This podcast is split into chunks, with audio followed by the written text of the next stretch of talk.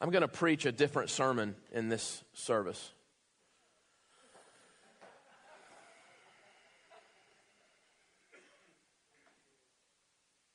I'm so I'm so stirred up. You know, he's worth it. He's worth it. You know, God's not trying to give you a platform. He's trying to give you influence. And influence will always come through opposition.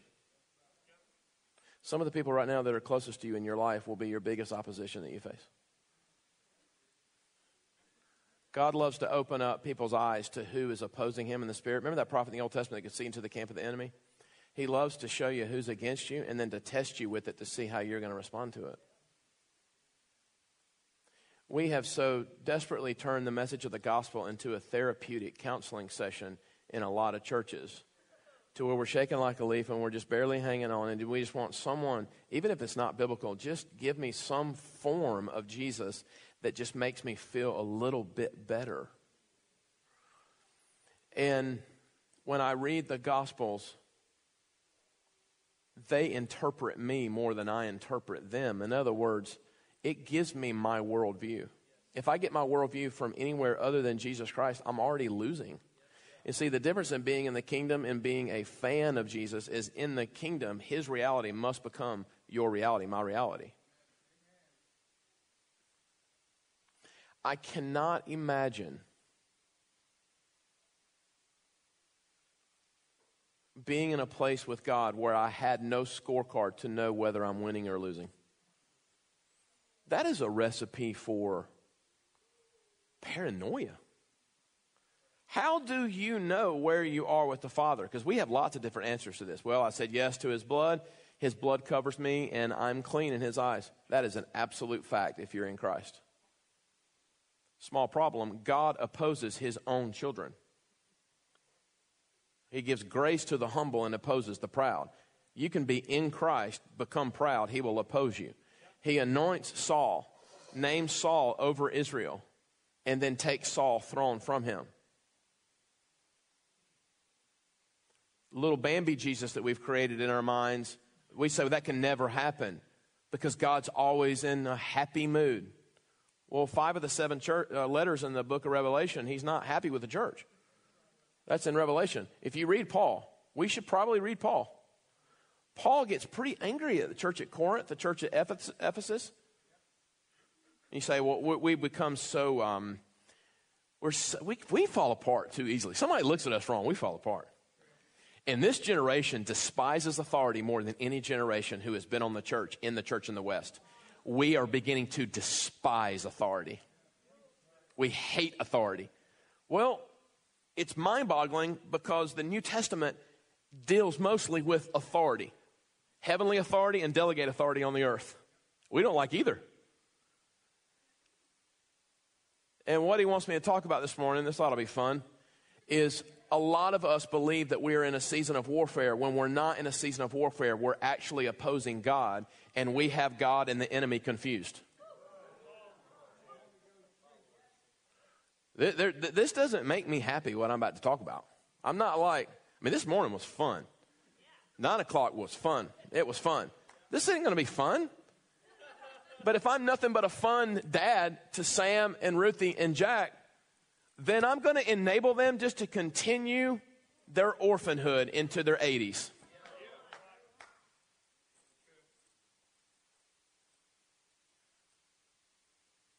Joe Reynolds is uh, an intern here at Bridgeway and someone that God has his hand upon, like so many other people here. And I'm in a season where me and some others are mentoring him. And he gave me a word this week. Just, I was like, man, that is just so spot on. He said, Chad, the banner that you carry in your life is friendship with God. And I'm like, yeah. And he said, the banner that your wife carries is the fear of the Lord. And I'm like, that's a fact. And as soon as Joe said that, the father said, Chad, I'm taking you into seasons where you and Wendy are flip flopping. Right now is the happiest. I've, I have not seen my wife laugh this much the last few months, and I have. I've been. I've known this woman 22 years, and I have never had a seriousness come on me like it is in the last few months. And you'll hear me say a lot seriousness is not a fruit of the Spirit. And that is so true. But God is serious.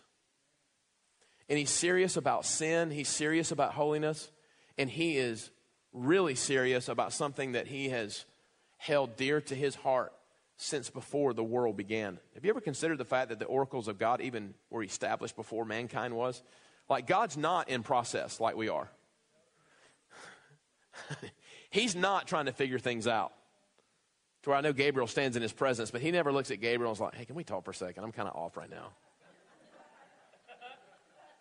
he's not in, he's not. He is the most secure person I've ever met.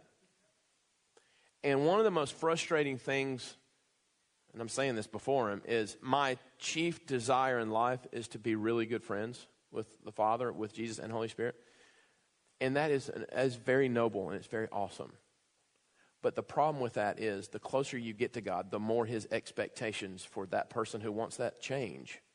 Like, in other words, you can't be really good friends with him and keep um, living your life like you once did. The number one commandment in the Satanic Bible is do whatever thou willst. The number one commandment in the kingdom of God is you have no more rights. We watched um, Everest yesterday. You ever watch that movie and you get literally physically colder while you're watching it? So what I did is I watched Castaway last night. So I watched Everest and Castaway in the same day. Bibi looked at us yesterday. It's like I'm freezing. When I when I saw in the IMAX theater, I kept checking my pulse. I'm like, my pulse is going down. I am freezing. And when you climb up Everest, only 4,000 people have made it to the top, and over 200 have died. 4,000 people since 1953. And the last zone that when you get to the summit is called the death zone. Well, there's a death zone in the kingdom. You see, you can believe in God and admire God. You cannot live on the summit, Psalm 24, climb the mountain of God, if you have any more rights left. If you have an opinion about your own life and what He's asking you to do, then you can live at base camp. You'll go to heaven when you die, but you'll never live on the summit. There's only one scorecard on the summit of the Everest of God. There's only one. Luke 9 23. Any man desires to follow me, let him pick up his Christ, deny, pick up his cross, deny himself, follow me. You have no more rights. Become my disciple, deny yourself. Denial and death is the number one attribute of living on the summit. You see, a lot of people want to get a global anointing and to hear God like some of these famous people. You don't need an anointing, you need to learn how to get to the summit and stay there. Because when you get to the summit, you see what others can't see. You experience God, you hear God. I, if the Father told me to leave Bridgeway today, I would not even finish my sermon. I'm out of here. If He told me to move to Haiti, I'm gone. If He tells me to stay here another 90 years, I'm, I'm here. I gave up rights a long time ago. I despise base camp. And see, success at the summit is not like success at the base camp. You know that you can have a mega church and you don't need God?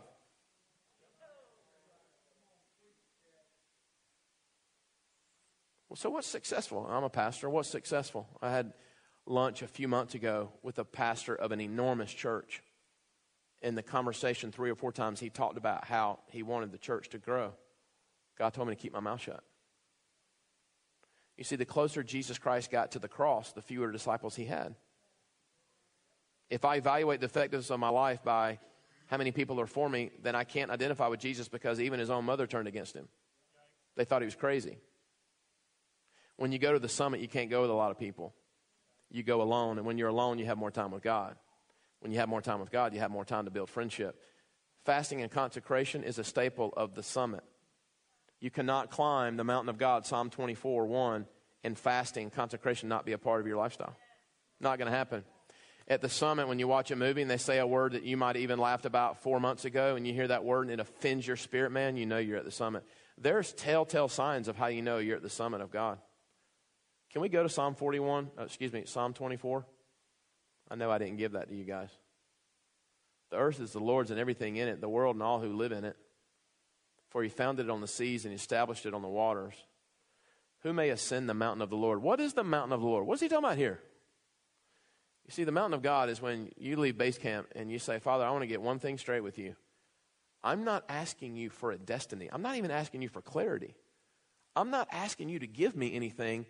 I'm just coming where you are. And if you're on the top of the mountain and the air's thinner and it costs me more, then I'd rather identify with Paul and Silas and get flogged than live at base camp. When Moses came down the mountain, he said to Aaron, What in the world are y'all doing? Well, we're, we wanted to worship the Lord, and so we turned this. Ugh. How do I know I am having success in my walk with God? Do you ever ask yourself this question? Let's, let's just get real. I'm talking to family today. I, you know how you're having success in your job. Let's don't make it so ambiguous. We have metrics for everything. We struggle with metrics of how we're doing with God. There is one aspect of the metric that trumps any other aspect of the metric that can answer this question. There's only one. There's only one question that I must ask myself if I truly desire if, to know where I stand with God on are we winning right now? It's like Moses said when he's about to, to do his thing in leadership. He's like, hey, last thing before we do this, if you don't go with us, I'm not going. He said, I'll go with you. And then to the one that Moses mentored, he told Joshua, wherever you go, I'll be with you. Even when he's with you, how do you know if you're winning? I want to tell you a story. There was this man in the Bible, and he was fascinating.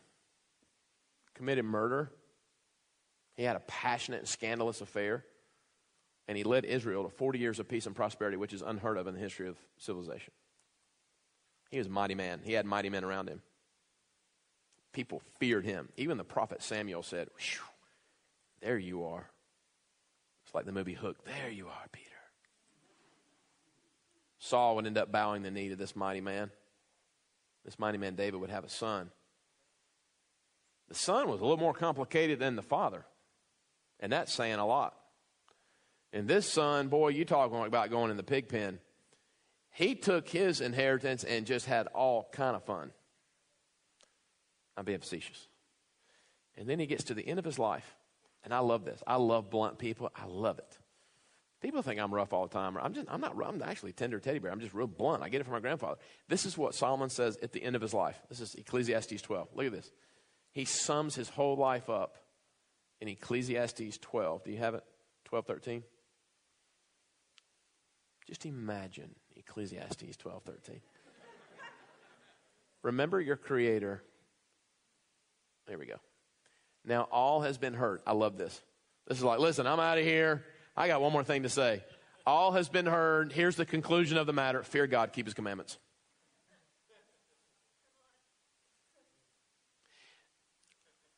Do you know that you're going to stand before the judgment seat of Jesus Christ one day? We'll teach on this in February. I'm not talking about whether or not you go to heaven. You're going to stand before the judgment seat of Christ. I'm going to show you this in Scripture.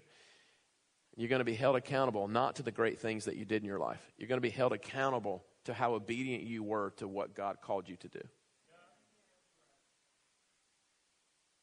Eternity is a long time. There's only one way to know if you're having success with God. Are you obedient to what He has asked you to do? You see, many people are going to get up there and say, I did amazing things in your name. I don't care if you can raise the dead. If you're being disobedient to what God's asked you to do, you are not standing in opposition of the enemy. You are standing in opposition to the armies of the living God. The fear of the Lord is a terrible and wonderful thing. Abram. Yes. Who are you? I am Jehovah. I'm going to cut covenant with you. This is going to get very interesting. I need you to do a couple things. I need you to pick up your family and go to the land in which I will show you, and I'm going to give you a nation. Squeeze me? What? Pardon me? I love when God, God is so a lot of people, you know how that first date, when you're just like, let's just take it slow and get, or maybe it's just a friendship. Let's just start slow. God, He's kind of like the opposite. Gideon, you valiant warrior, I'm going to cut your army to 300 and there's going to be blood everywhere. Abram, listen, no big deal. You're the father of a nation. Father Abraham. And he probably sang the song over him.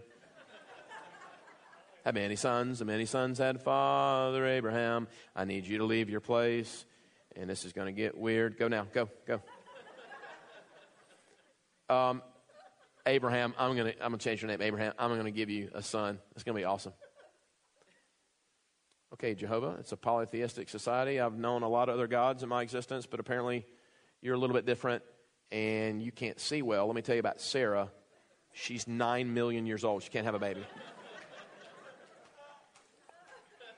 Um, I'm gonna, um, yeah, it's gonna happen.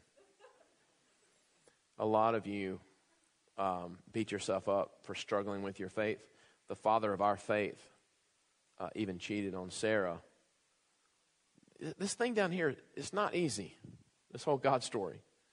Abraham got a word, putting it lightly, and still struggling. God's still good in the middle of it. And so here's this baby, Isaac, firstborn. This is pretty awesome. Abraham, you remember me? Yes, I remember you.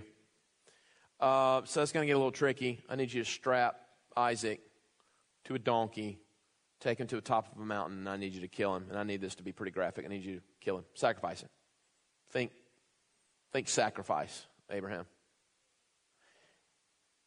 And here's what the father of your faith did, because even in the middle of his mess and doubts, he was an obedient man. Immediately, without processing it with Sarah, he takes Isaac to the top of the mountain. And only then does the ram appear in the thicket. I do not care if when you sing, people fall down and they're bawling, crying, or when you pray for people, an arm grows out of a socket. I do not care if you're more prophetic than anyone who's ever walked the face of the earth. Disobedience puts yourself in a position to get into the category of opposition from God. Obedience puts you in the category of sonship and daughtership. A lot of you in here, you beat yourself up because you've made some mistakes in your past, and some of them recent. But you don't give yourself enough credit because even in the middle of your own mess and your own ragamuffinness, when God tells you to do something, you do it. God's going to call some of you to move to Clemson, South Carolina to help plant this church. I'm not recruiting you. I don't know who you are. He's just showing me right now. You can stay here and you can worship. People can watch, watch you worship and you can just walk in all kinds of signs and wonders. Everybody wants them signs and wonders. Why do you not want obedience more than you want anything? If God told you to go on a 40 day fast, would you do it? God told you to give someone $1,500, would you do it? If you knew, if you knew it's God. Some of you saying, God's calling me to move to the Bahamas. Lord God Almighty.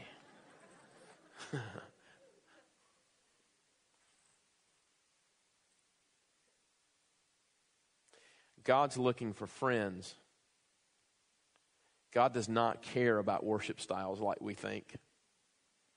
There's one thing on God's core value list. He had a consultant come in, it's in heaven, it's above his desk, and it says, My core values, and there's one, and it's obedience.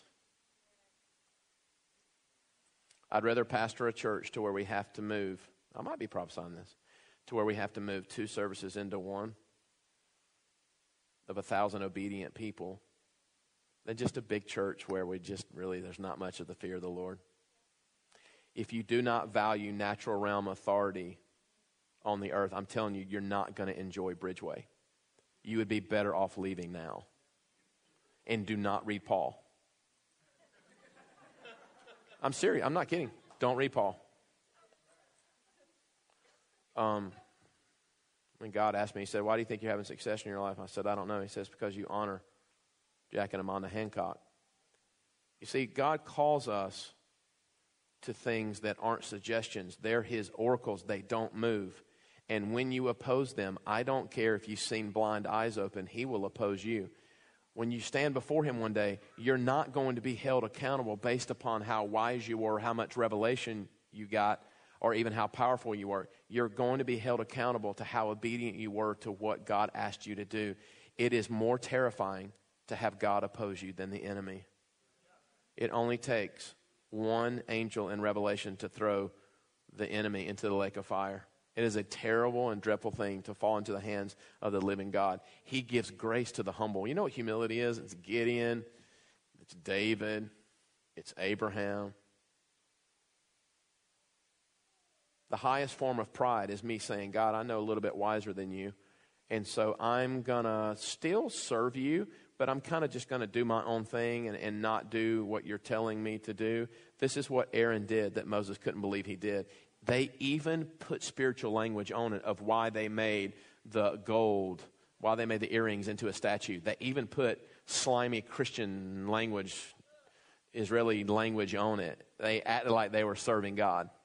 It's despicable, and disobedience is the highest form of, let's just call it what it is treason in the kingdom. Adam and Eve committed treason, handed the keys that were given to us to the enemy. The Father sent Jesus Christ back to the earth to take back from the enemy and give it to us. But the principle that's in Eden still applies now.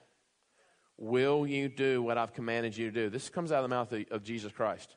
Not Snuggle Jesus, not Buddy Christ Jesus. Let's go to uh, John. Yeah, I think John 14, but don't, I think. The one I gave you guys, where, yeah. Do not let your hearts be troubled. You believe in God, believe also in me. My Father's house has many rooms. If that were not so, would I have told you that I'm going to prepare a place for you? And if I go prepare a place for you, I will come back and take you to be with me, that you also may be where I am. You know the way to the place where I'm going. Thomas said, Lord, we don't know where you're going, so how can we know the way? Jesus answered, I'm the way, the truth, and the life. No one comes to the Father except through me. If you really know me, you will know my Father as well. From now on, you do not know him. You do know him and have seen him. Philip said, Lord, show us the Father. That'll be enough for us. Jesus said, Don't you know me, Philip, even after I've been among you such a long time? Anyone who's seen me has seen the Father. How can you say, Show us the Father? Don't you believe that I'm in the Father and the Father is in me? And the words I say to you, I do not speak on my own authority. Rather, it is the Father living in me who is doing his works. Believe me when I say that I'm in the Father and the Father is in me, or at least believe on the evidence of the works themselves. Very truly, I, whoever believes in me will do the works I've been doing, and they will do even greater things than these because I'm going to the Father. And I will do whatever you ask in my name, so that the Father may be glorified in the Son. You may ask me anything in my name, and I'll do it. If you love me, if you love me, if you love me, if you love me, then keep my commands. This word commands here is not just what he's written down, this translates across the cross into your life. It's what He's commanded you in the Logos written word and what He's commanding you now in your life. We all have the same calling, and that's to grow in our identity of who we are in Christ. But we all have different assignments. Calling and assignments are not the same thing. I want to be crystal clear. I've never preached this in my life. Disobedience to an assignment is demonic. We have so many opinions. It is a dreadful thing to step.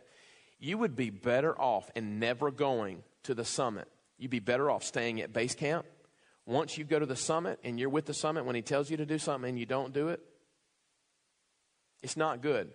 I gave a prophetic word the other at staff meeting last week.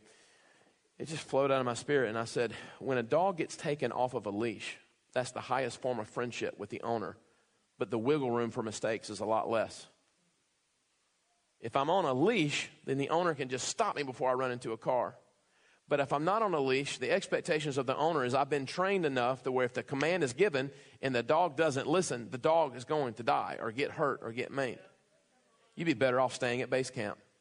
Be careful before you cry out for deep friendship with God. You know that God will not put his hands and bless on something that is full of disunity? You would be better off just saying, Father, I do love you and I do think you're kind, Romans 2 4, but also I fear you.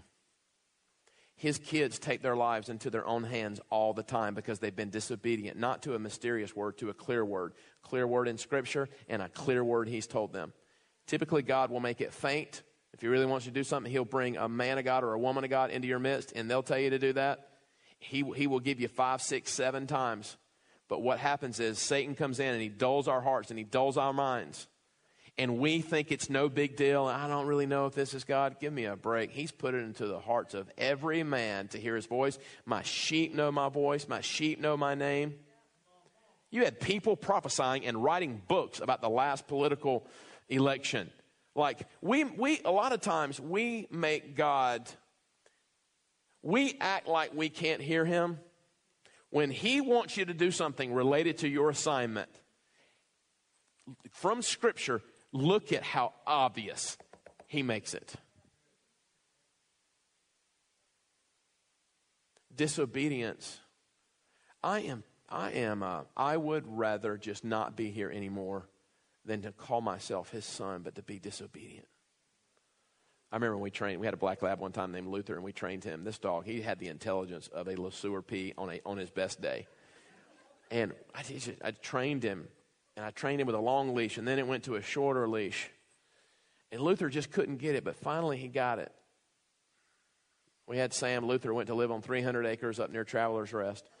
And I heard from the owner that when Luther got there, made me such a proud daddy. When Luther got there, he was the weakest dog out of the eight. Within six months, he was the, the leader of that pack. God show me it all went back to how I trained him early on. You see, the consequences are higher the longer you walk with God. When Simon Peter was young, he went wherever he wanted to go. But when he got older, he had no rights. When you get to the summit, you don't have any rights. I cannot tell you the last time I asked the Father what I should do. It's just an understanding with me and Him. He'll, when He gives the command, I'll do it. But this doesn't fit well with the Buddy Christ message. Doesn't fit well.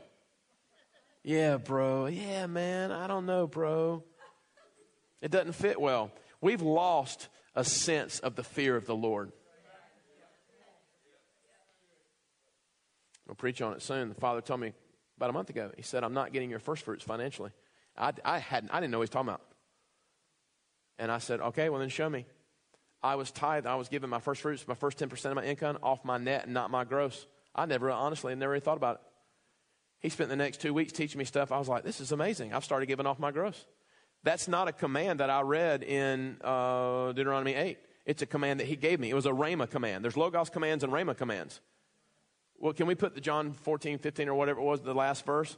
The commands there is not just relegated to what, you know, the Ten Commandments. It's, if you love me, keep my commands. It's not what he commanded, it's what he's commanding. And when you get fresh revelation, you're held accountable not to, not on what you've heard, on what you've done. So Jesus gives a word to two people and said, A storm is coming. One person built their house on a rock, and one person built their house on the sand. Both people heard the exact same words. One did what he said, and one didn't. One got squashed. A lot of people in the kingdom of God, when they get up to the summit, think that the enemy is squashing them. It's not the enemy. You have squashed yourself because you've placed yourself under the hand and you have opposed God. God is not um, iffy about obedience. There's only one determining factor of how I know I'm deep friends with God it's not my passion. Satan was passionate in heaven. Disobedience got him kicked out of heaven. Disobedience can get you kicked out of your assignment. See, the judgment seat of Christ is not about my calling. You can go to heaven and spend forever with God, forever and ever and ever and ever and ever. What you're going to be judged upon is your obedience. I can prove this all throughout the New Testament. Some of us need to quit reading so many charismatic writers that only write on one bent of Scripture, which is extreme grace, and need to actually go read the Bible for ourselves. Have we considered to read the Bible for ourselves? Chad, you sound mean. No, I just sound serious. It's, it's, it's sobriety. I would rather have the real God than some God I've made up in my mind. Anyone not submitted to someone on this earth is in rebellion. And someone that says, I don't need to be submitted to anybody, I'm just submitted to God, you're in rebellion. Psalm 91 doesn't play out if you're not submitted to someone. If young people would understand that authority is to, to, to help them and to preserve them and to protect them and not to control them, your life can change in one moment. Your life can change in one moment. One moment. Father asked me this morning, he said, Are you okay if I shrink Bridgeway for a little bit? I said, I'm okay, with whatever you want to do. I don't care what you want to do. We're planting Clemson, and um, I want some people, the Father wants some people to go with them. And there's four or five other things that I'm going to announce in January, and they all happen in November. When I gave that prophetic word uh, about a year ago, about November, I th- who was it that reminded me of this? Was it you, Shauna? It was Adam. I was like, oh my heavens, because I gave that big word about November, and I didn't know what it meant a year ago. Well, we're about to put our hands to four or five things, and I'm like, God, you are so opposite than what I was thinking. I don't know what I thought was going to happen in November. We're, we're, we're about to go into a multiplication season. And see, in the kingdom, he is not, the way that God is wired is very different from the church in the West. We judge success by how many people are giving money, who's sitting in the seats, and how much we're growing. God judges success by the Peter, James, and John principle. Who are we sending out to go multiply this thing all over the world? Judea, Samaria, everywhere. Even being obedient to Jesus Christ will oppose the normal model of the church in the West. Why didn't Jesus take 10,000 up on the mountain to see Jehovah God, Moses, and Elijah? Can you imagine that at a conference? Hey, what what God do at the conference? He appeared and Moses and Elijah were there. Smoke. And Simon Peter said, Let's build tabernacle. Which, that's so funny to me, but why am I bringing this up? Because the way God looks at things is different than the way we're wired to look at things. He viewed success as take the three most influential disciples, show them something I'm not going to show the other nine, train them, flip the keys to Peter, and multiply this thing. You see, I'm not counting success even at Bridgeway, how many people we can get in these doors. I'd rather impact the globe than get another 500 people in these doors. And, and I'm not trying to be funny at all, at all, at all. If I don't excrete my food every once in a while, I'll become toxic and die. A lot of churches think they're growing in community. They're actually growing in disunity. They're becoming bloated, sick, and toxic. And when local bodies will not excrete, you can be successful in the Western eyes, but you're not being biblical. What's not excreting in the kingdom is not biblical. Jesus never built a huge ministry off of the miracles. He was always getting out of the way. He's always working himself out of a job. Bridgeway will be judged upon obedience to what he's shown the elders of what we're going to do. I'm going to be judged upon obedience of whatever he's asking me to do. And here's what's so awesome about this as he takes me off a leash I've never been happier in my life. The enemy is so crafty. You watch the movie Everest and you think that the, the death zone is miserable. Those people experience something that nobody else can. You can't take it from them. Paul and Silas are locked up and they're like, why, does not, why is Paul not running to get away? Because he's got joy. You see, there's joy in suffering. The charismatic church has a very low view of suffering. In the kingdom, let's close with this in John in James chapter 1. Look at this. In James chapter 1, this is what it says Be of good cheer, be of good joy when you're facing trials of many kinds. Let perseverance do its work. There is more trials on the summit than there is at base camp. You don't need an oxygen mask at base camp but there's more perspective of God and yourself at the summit.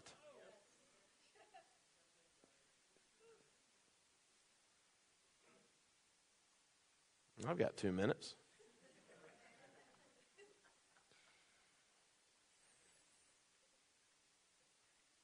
I buried a good friend.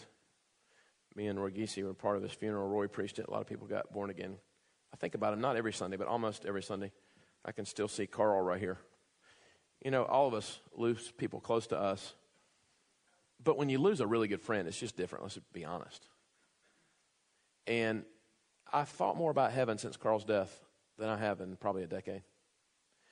Think about this. Let's say that your assignment on the earth is, is difficult. Would you rather live for the reward of all eternity or just flounder around at base camp for down here? I, th- I think this is why Paul got excited. Matter of fact, the Father showing me right now there's one time when Paul said, uh, Listen, if it was up to me, I'd be there, but for your benefit, I'm staying. A lot of people are scared to death to die. Scared to death to die. Imagine, what if, what if it's true that your obedience to your assignment here affects forever? You'd probably be a little more encouraged to be obedient. I want Bridgeway to grow into an awareness of an eternal perspective. What if we lived our lives not for down here? You know, I think about Paige, I think about Joseph being a father and a mother to our students. Instill in our students the proper concept that they will be held accountable throughout all eternity for what the Father is assigning for them to do. Watch, watch how easier it is to parent a student ministry when the kids have an eternal perspective. The fifth commandment is honor your father and mother. First commandment is don't ever put anyone above the Lord your God.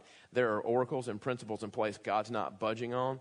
And one of the ones at the top of the food chain is he values obedience more than your worship, more than your giving, more than your clean mouth, more than he can take a lot of people who actually worship character and they never really do anything of their lives. Their, their life is made up about the sins they're avoiding. If he asks you to do something, how fast will you take Isaac to the top of that mountain? Man, he's worth it, isn't it? Let's stand up together.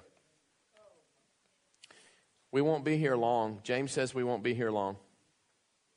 Can I tell you this? If you're walking in unforgiveness right now towards someone, is it really worth it? Let's be objective. This is not a prophetic word. Is it, is it really worth it?